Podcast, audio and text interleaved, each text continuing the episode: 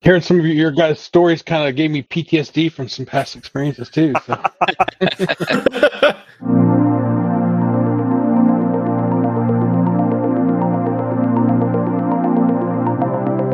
Brought to you by Iland, this is the Cloud Bytes podcast, where we bring together panels of opinionated cloud customers, providers, and analysts to discuss topics related to how clouds are built, marketed, and consumed. Everyone has different needs in the cloud, so we'll debate the topic at hand, and at the very least, agree to disagree. Our goal is to provide good sound bites about how to manage your bytes in the cloud. And sometimes the best conclusion may simply be that the cloud bites. This episode is all about how customers can overcome their concerns with the cloud. My name is Brian Knudtson. I'm the Director of Cloud Market Intelligence for iland and will be acting as our moderator for today's discussion. This episode's panel includes customers who have overcome their concerns to find success in the cloud.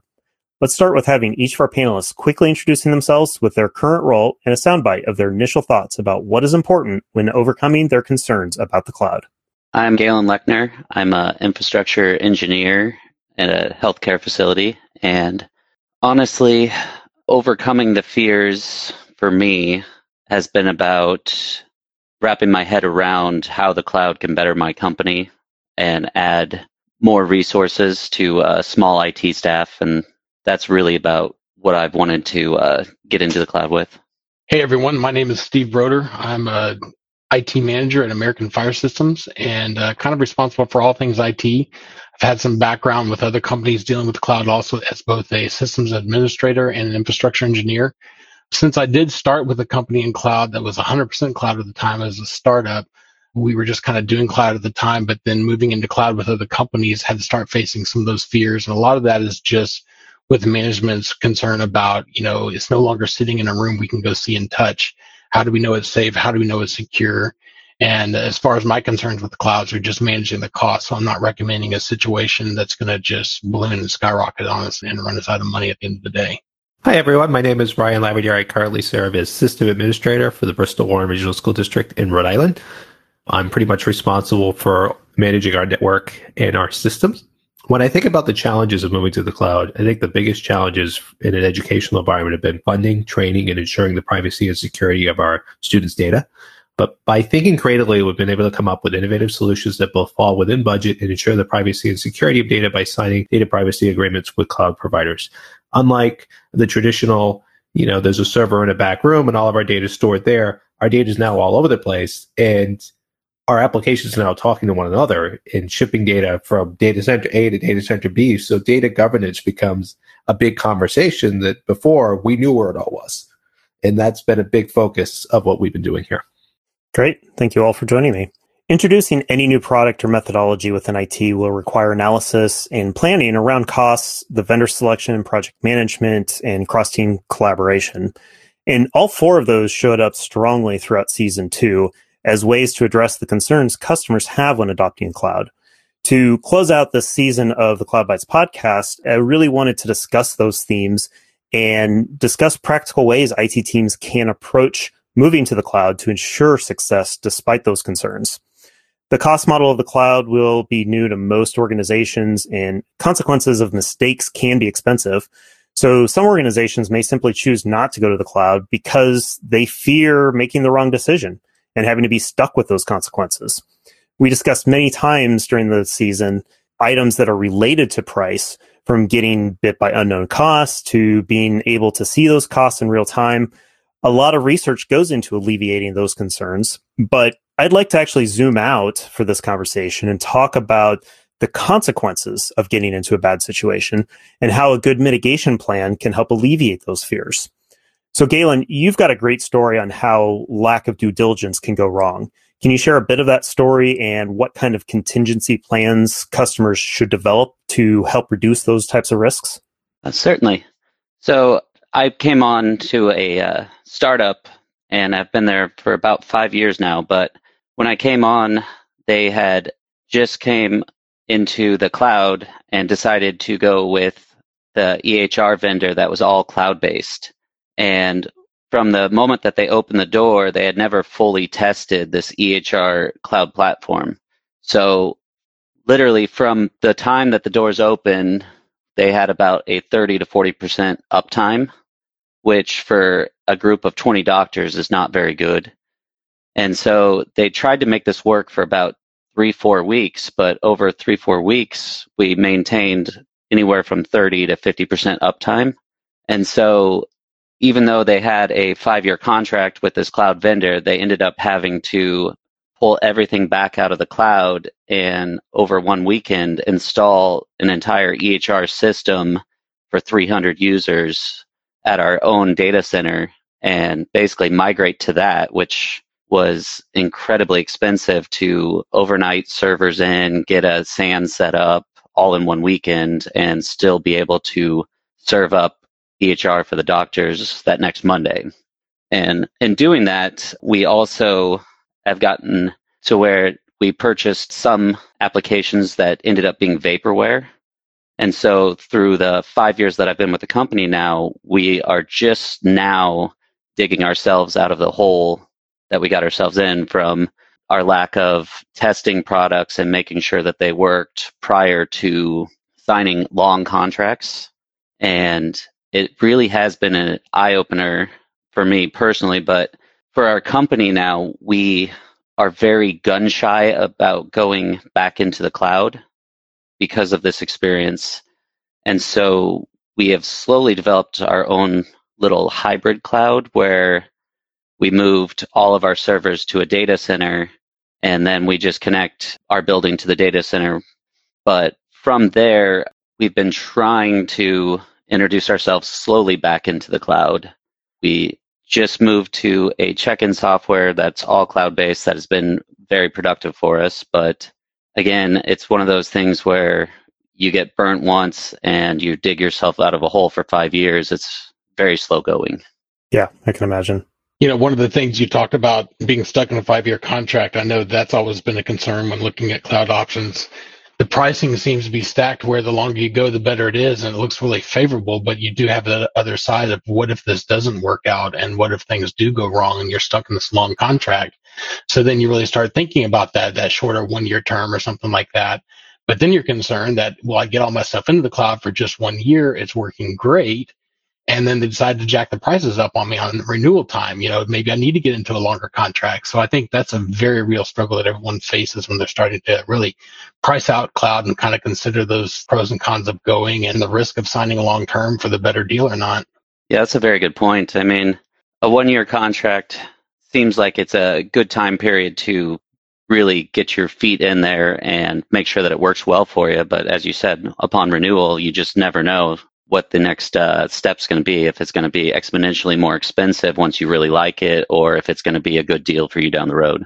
Absolutely, and to that point, here we see that at the software level too. Like uh, you know, endpoint security products. If you want to buy a software license for five years or three years, they're going to give you a better price on that just as the cloud provider would if you sign for a multi-year deal. So I think in a lot of ways, moving to the cloud is a very similar conversation to purchasing software applications that you'd run on a server in house potentially too. And you're still investing a lot of time and effort to get these products and services set up. But I mean, one of the biggest things that I've kind of worried about is, you know, making sure that you have connectivity to the cloud provider. So I don't know, Galen, if you've done anything with this, but curious if, you know, you've done anything with thought about backup internet connectivity or, you know, private peering to the cloud providers because to me, one of my biggest concerns is our internet connection goes down and you lose all these applications. Yeah. So we have made sure that we have dual internet providers to make sure that no matter what, we stay connected as best as possible. And so in doing that, we've made sure that one company runs into the building from, say, the north side, the other comes from the south side to make sure that, you know, fiber cuts or, you know, any sort of that type of thing that happens won't take us completely down. But uh, it's still a constant challenge to make sure that we are always connected and that also in being connected that you still have a quality connection. Because there's sometimes where you might still have a connection but the systems lag anyways. For instance our uh, ehr system even though we are now on premise it still has a lot of web hooks that call out to the cloud. And so we just recently found out that if the vendor's cloud is down our doctors can't log in at all, even though we're an on premise application, because it does security checks for their profiles to be able to do e prescribe and restricted drug access, that type of thing. So that was a real eye opener for us. Yeah, you guys bring up a good point too about the connection.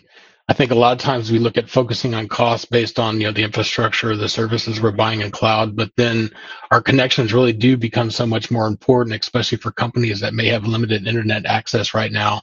That's definitely a challenge I'm facing right now, moving into a new company that doesn't have a whole lot of IT need or horsepower. But then when you start moving things to the cloud, well, then all of a sudden, you know, those smaller internet circuits can really become a problem and uh, well something that needs to be addressed and you know we're talking about you know companies in healthcare and schools and stuff like that that really need that always on connection but then you also have other companies kind of like where i'm at now that you know we really can afford a little bit of downtime depending on the cost. You know of course we don't want any downtime but you know is it worth the really expensive insurance policy you know to combat being down for an hour or two? So I'm really kind of faced with a new challenge that I haven't had before of just trying to kind of balance that the what if versus you know what we're tolerant of being down you know downtime wise you know dr needs are a lot lower here i don't need to spend all the money on something that can spin up or, or you know that fails over instantly you know we'd be okay taking a, a day to, to set up a server or something like that so definitely one of the things that companies need to consider is they look at the cloud, not only, you know, what they're going into, but how they connect, and then what are their tolerances when things go bad. Yeah, I would totally agree with all that. It's something that we have definitely covered in the podcast this season is talking about some of those connectivity needs and ensuring that they're what you really need and, and can provide the level of service that you truly need. And you know, that all goes kind of into vendor selection and stuff. And of course, there's a huge variety in the ways to utilize the cloud and sometimes stunning differences in the ways different providers provide those services. So one of the key pieces of advice that was given this season was to plan carefully and move thoughtfully based on your business's goals, which you all kind of already touched on. The time you spend truly understanding your options, the time you spend planning the migration thoroughly, and quite honestly, planning to continuously strive to improve once you get to the cloud were all keys to success that have been called out between the three of you and my other guests this season to making sure that that planning goes the way it should.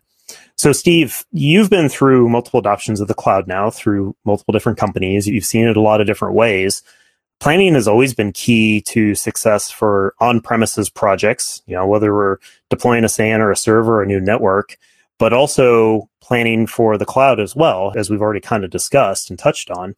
Is there any big differences that you've seen where, you know, that planning process for the cloud should be any different or is it just, you know, approach it the same way you've always done it? It's just that some of what you have to investigate is just different.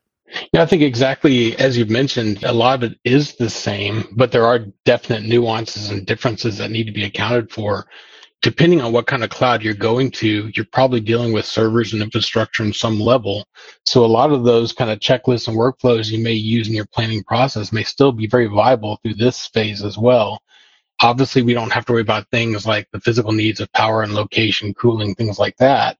And then, of course, the big difference is we just have so many more options the options and also like you mentioned and as Galen mentioned, the consequences of a bad choice just really make it a totally different animal to kind of tame in that regards.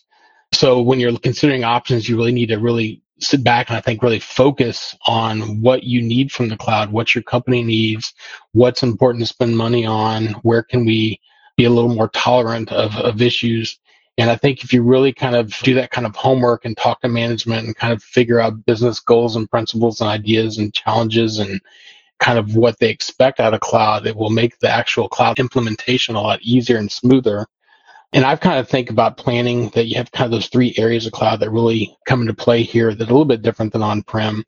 You've got to determine how you're going to manage it. You know, do you want to be hands-on or do you want to go to one of these kind of boutique type clouds that just provide everything for you and you don't have to do a lot from your own teams. They take care of all the back end. All you need to do is just worry about running the company. Then you also need to worry about your access. You want to continue having nice tight access through, you know, designated network entry points or, or do you want to look at more of a software as a service where you don't need to worry about all of the access into the server and the app you just need to worry about just the application and how people get in and use it and then the final key is just figuring out how you want to protect that data up in the cloud. Much the same as we have on prem, but you have different options. Obviously, a lot of redundancy is built into the cloud options, which makes it really nice, but you still do need to worry about, you know, do you need to port that data across the other side of the country to just take care of those geographical risks and some of those other things that you might need to worry about, just as you would with the data center on prem when you're looking at different locations. Some really great tidbits on where some of the differences are. Otherwise, yeah, I've always found that the process is essentially the same. Planning is still the same. If you step back and look at it as a true process instead of just IT planning. And I think to that point, it's business wide planning too. It's not just planning for IT, it's planning for everyone. And for us, one of the challenges that we've kind of had to overcome is a lot of the products and services in the educational market are software as a service solutions. And one of the things you have to think about is are you putting all your eggs in one basket? Because we all love single sign on and we all like being able to go to one place to get where we need to go. But, you know, we've seen what before where Microsoft has had a Azure Active Directory outage that's practically affected worldwide connectivity to the platform. And if you're relying on that as an authentication mechanism for your product or services that you're relying upon, I mean, that's a major concern for us is, you know, Google goes down or Microsoft goes down and what else does it take with it? And I think that needs to be a critical part of your planning is, okay, it's not just to move to the cloud, but it's also what is it that's behind what's in the cloud? Yeah, absolutely. I think anyone that's been in any type of online platform or cloud platform has probably experienced that at some point. I know most people are going to Office 365 and Exchange Online and now, I'm sure we've all experienced those little blips, even if they're short, but you know, it's one of those things that we have no control of. And it, it's really hard as the IT professional that your users are looking to for help when you say, oh, there's nothing I can do. We got to wait on them to fix it, you know? Yeah, that's never a fun one. Another issue that we ran into just recently is when a user gets their credentials compromised. So, for instance, Office 365, we've had to really look into the conditional access and how you can lock it down and once we did that, we have all sorts of users that were used to having unrestricted access to their email from anywhere now only being able to get it from trusted locations because a lot of our employees don't necessarily need to have email externally except for when they're in the building because they're not 24 by 7 employees are expected to answer at all times. Absolutely. And to that point, I mean, we kind of have that here too. But the challenge that we have in education is kind of the open access because we are in the public sector. So it's challenging in that we want to maintain privacy and security with also being open. And one of the biggest things that we've kind of run into is when you're planning to go to the cloud is making sure that you can get data out of the cloud if you need to, whether it be to respond to a public records request or to make sure that you have those records on site. You know, the public records law mandates that, you know, we retain a lot of information for seven years. And if you switch to a different cloud provider within that seven year period, that could be a major headache. That's a great note that, you know, compliance doesn't change when you move to the cloud. It may change how you deal with compliance, but it doesn't change the need for you to have to satisfy those requirements. Yeah, that definitely can introduce a uh, very complicated problem. So, I have not had to migrate from one cloud to another with healthcare yet, as far as meeting the requirements of HIPAA and that type of stuff. But have you ever had to migrate? And like, if so, were you able to keep historical data on the old cloud for X amount of time, or did you just have to pull over everything and wait for it all to sync up? We haven't uh, directly encountered one of those situations. I mean, we went through a major cloud migration where we went to Google several years ago, and we still have the on prem Exchange servers data still sitting here in case we need to pull data from it. But it's been one of the things that I've always thought about is okay, what if we were to go to Microsoft to become Office 365 based? You know, is all that data going to come over, or is data that's in Google Vault kind of stuck in Google Vault and we don't really have any means of getting it over there? And the answer to that is really it's kind of stuck in Google Vault. So I think that that's something that we also have to be, you know, cognizant of is while there might be this new latest and greatest software as a service application or cloud based service that we'd like to take advantage of, but we also need to be cognizant of the fact that it's not just moving what we have today, it's also potentially moving or having an archive of yesterday. You know, I think a lot of that isn't too much different than on-prem moves. You know, if you're thinking about moving from one co-location to another, from one, you know, physical location to another, you're going to have processes where you move your data, make sure it's all right, make sure it's all good, hang on to the old one just in case for a time, and then let it go. And in my experience with cloud migrations and working with different providers, you know, you usually have that option to some extent. I'm not saying that's across the board. You know, there may be issues with Google or something like that.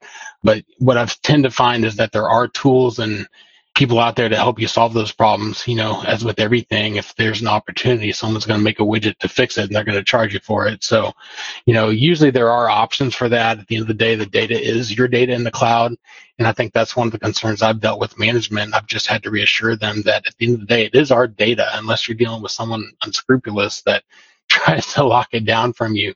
You know, cloud providers are very open and letting you know that this is yours and as long as your contract's paid, you can move it out. You know, you might have to extend your time or something like that. There may be a cost associated, but I don't think people should be too concerned about that from my experience. Yeah, and I agree. But I mean, one of the things is a lot of times when you're thinking about data migrations, you know, you're thinking of migrating data that's in place. And, you know, what I'm thinking of in terms of a Google environment is moving data. You know, if you move a mailbox, moving the mailbox doesn't necessarily move the archive. And that's all in Google Vault. So you have to find a solution for, you know, moving that over as well. So it's not just, a, I guess, a lift and shifts, but Absolutely. And, and I've also experienced issues with that on live data sets like database servers that you can't, you know, afford to take offline for a long period of time. You have to get that data moved over almost in real time and have them synced up in real time and then decide you're going to move your production load over to the new server. Yeah. And those are real problems that I would recommend everybody that is looking to move into the cloud that, you know, that's part of what you need to consider is, and kind of what we covered with the first question is what are the ramifications if you want to get out? And that could be everything from, you know, if you're in that five year contract, how do you, how do you get out of it? If you decide after two years it's not the right place for you to be, do you continue to live with it for the remaining three years, or is there an exit strategy financially for you to get out of it? And then you also have to deal with technical side of things. And should you get off of Google before you move to Microsoft, or do you do it at the same time, or do you do the two need to overlap so that you can maintain some level of data? What's the ability to repatriate your data back on premises? Those are all key pieces that customers really should consider while they're looking at going into the cloud. So I think another aspect of things that, that kind of goes into this as you go into the cloud to consider is, you know, what are the team dynamics within your organization? And just like planning is a key thing on premises for IT planning, understanding how well you work with the other teams can be a key indicator for success. Whether it be training the sysadmin on a new technology, whether it be adopting new processes and procedures within IT, or even establishing new relationships with teams outside of IT, we have always had to be fluid within IT and adaptable to both the technology and the people aspects of things. So, Ryan, you work in what I consider one of the most varied and challenging environments, and you kind of touched on this a little bit already. What kind of new dynamics should IT professionals be prepared for when they adopt the cloud? And how can they position themselves to truly excel through these changes instead of just fearing them? I think the big thing is to be ready for rapid change and modern thinking. In the cloud, Uh, more often than not, it's easier to innovate and it's easier to have data moving between cloud services via automation. And what I've kind of started to see is IT starts to become more involved with other pieces of the puzzle that maybe IT wasn't necessarily part of before because instead of being maybe a server administrator, now you're starting to administer these cloud-based applications or servers in the cloud.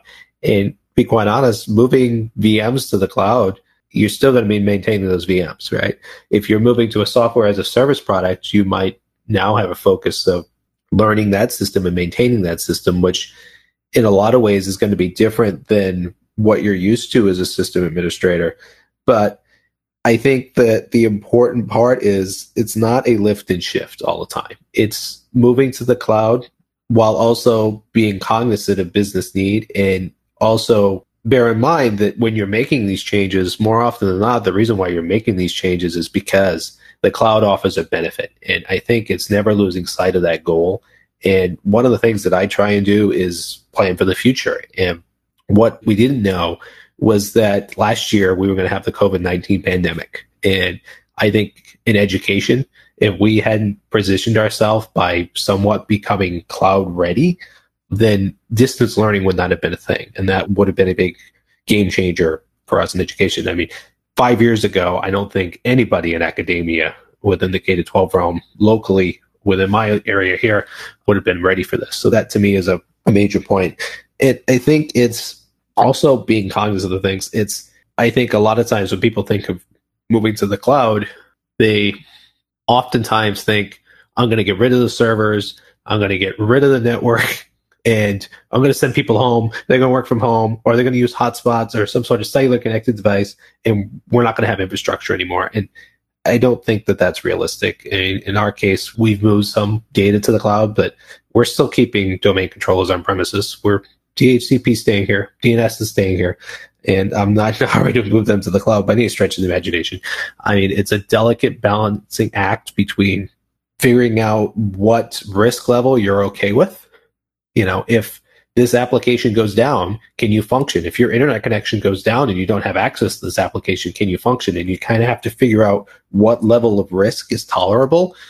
And you can plan for that. I mean, if, and the cloud also has the opportunity to offer better availability too. I mean, there's nothing that stops you from going to two different cloud providers and running your servers across cloud providers. So if something happens with one provider, you have another. And it's flexible too, where you know, it's very hard to move on-premise infrastructure from one location to another. In some ways, changing cloud providers can be more difficult, but it can also be easier too. I mean, if you have VMs and you can move them between clouds, then realistically, you can spin up a VM in one provider. You know, we try it out for six months or a year, we see how it goes. If we don't like this provider or we have some issues that we weren't expecting, then we can shift. So I think the big takeaway is you know, making sure that you, you don't lose track of your goals and know that the cloud is not, to me, not out there as a headache. See it as an opportunity to improve operations and hopefully operate in a more streamlined environment. And Ryan, I think you made a very good point about how it really evolves the way that IT operates inside of a company. Because when you go to the cloud and say a SaaS solution, you really become more involved in the actual process for the company as opposed to dealing with the servers on the back end to be able to run that application. And it gives you more opportunity to actually learn the applications and how you can better the business that way. I think that can be a real nice added benefit. Yeah, absolutely. And, you know, from my standpoint, I mean, one of the big things that we've done here is focused on data governance and data privacy. So we have a practice now of making sure that, you know, any cloud providers that we work with have signed data privacy agreements with us to make sure that they're protecting our students' data just as we would with on-prem. It's an additional kind of concern in the back of our minds is making sure that our data is is ours and it's secured but it's given us the opportunity to learn a little bit more about the big picture that we didn't necessarily understand before because in IT we we're always infrastructure focused and now we've kind of get a more complete picture of how day-to-day operations run and we can kind of focus on finding efficiencies that can help everybody. I think you guys are exactly right that, you know, by going to cloud, the IT environment is becoming more dynamic, not less. And I think part of that is just because of the cloud itself. It's changing so rapidly and so quickly. It's growing up. It's maturing right in front of our eyes. You know, when we first started in the cloud, you know, was it three, four, or five years ago? It was really only a lift and shift kind of mentality for most cloud solutions. You know, there was some stuff out there with scalability, but that was just what the big boys were playing with. You know, us little guys weren't dealing with that stuff yet. But now those tools are available for everyone. You can build scalable servers and and you can do these dynamic things in the cloud that, that we couldn't even think about doing just three or four years ago. And I think that's just going to continue to grow and evolve and change. So as IT professionals, as we go into the cloud, we just have that much more we need to learn and stay on top of to make sure that we continue to do things the best way possible because what we started off in the cloud as, you know, a year or two ago may not be the best way to do it anymore. We may want to kind of adapt and bring more efficiencies both in operations and cost by kind of changing and adapting new models of cloud that are coming out. Yeah. And I can tell from the three of you that you're all excited about what I'm excited about in IT, which is the constant change, the constant learning, the, okay, I figured this thing out. Let's go figure out this next thing and be able to actually apply it and, and do some good with that knowledge as well as being able to the more you understand the strategy of the company, the better you are, even at the forgive the phrase, but the lowest levels of the organization. And you know, as we're crawling around in the virtual data center floor, since it's not a physical data center floor anymore, you start to being able to better understand why you're doing the things you're doing, which means that ultimately what you put together is going to be a better thing for the business, which is going to improve your company, which is, you know, it has a lot of knockoff effects from there. I found as well sometimes uh, the changing aspect of IT and where you become almost more of an analyst in some roles allows you to be in meetings that you might not have been in before or be involved in the processes prior to them making decisions on new applications that you weren't necessarily brought into until last minute before. And that really helps you shape your company as well, which is something that I've really enjoyed. Yeah, I've seen that as well. Well, I've really enjoyed this conversation. You know, some of the things that I think are, are worth everybody taking note of not doing proper planning and testing of whatever cloud solution you're going to go with can be very expensive in the end, if, especially if things don't go well. So those long-term contracts do have the best TCO, but you may get stuck with something that's not workable. So make sure you understand all the nuances of that. Think through if things go bad in the first year, what are we going to do? How are we going to get out of it? Can we get out of it? And really understand what the needs for the business are in that regard. Also, make sure you understand the true needs for availability because you can cut a lot of costs by understanding that this particular application can afford to have more downtime than this other one. So one can have a longer RTO whereas this other one may not need it. So make sure that in all that planning is critical for this. The details of what you do for the cloud may change relative to on-prem, but the essence is still the same. So a few things that may change there, you know, so many options, so much flexibility in the cloud. The burden is going to be higher to make sure you investigate all the options and really drive to the proper solution there. But it is more important in the end. Also consider, you know, the too many eggs in one basket problem. So make sure your data is distributed. Data protection is still important. Make sure that, you know, any one outage isn't going to affect your entire environment. Again, that's not something that changes. It just kind of goes to a new level when you start looking at the cloud.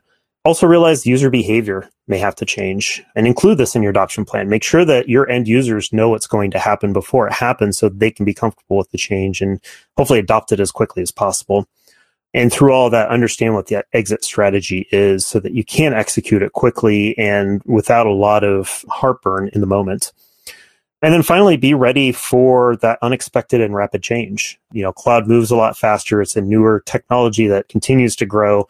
It's impossible to keep up with all the new features and functionality coming out with cloud and any given announcement just because there is so much of it. You know and it's been true for it forever. I mean covid-19 is a perfect example of that that got brought up. You know, IT will be more involved in the business decisions, be more strategic to the business and see a bigger picture, especially as you move up the stack with cloud. So, you know, infrastructure as a service, it may not be as strategic as it would be if you're going software as a service, for example. So, you know, enjoy that capability, that insight into where the business is going. And keep in mind that your on premises skill sets don't go away. You know, you're not completely throwing those away because more often than not, you're going to have a hybrid environment and a lot of those skill sets do apply. I mean, if you understand how networking works, you still have to do networking in the cloud. That doesn't go away. It may change. You know, your important skill set isn't necessarily that you know every Cisco command off the top of your head, but it is understanding how packets flow through the network. So a lot of good things discussed here. Really appreciate everything that, that the three of you have shared. And I hope the audience found good use in this conversation. It's kind of a wrap up to all of season two. But with that, let's finish off this season of the CloudBytes podcast. Thank you, Galen, Steve, and Ryan again for such a great conversation. Also, thanks to iland for making this podcast possible. Please check out episode notes, panelist contact information, and further information on this topic, as well as all the episodes from season two at cloudbytes.cloud. You can also find our episodes in your favorite podcast apps. If you found this content useful, we'd appreciate you sharing with your friends and colleagues and rating us on your favorite podcast platforms. Thank you for joining us for this episode of the CloudBytes podcast.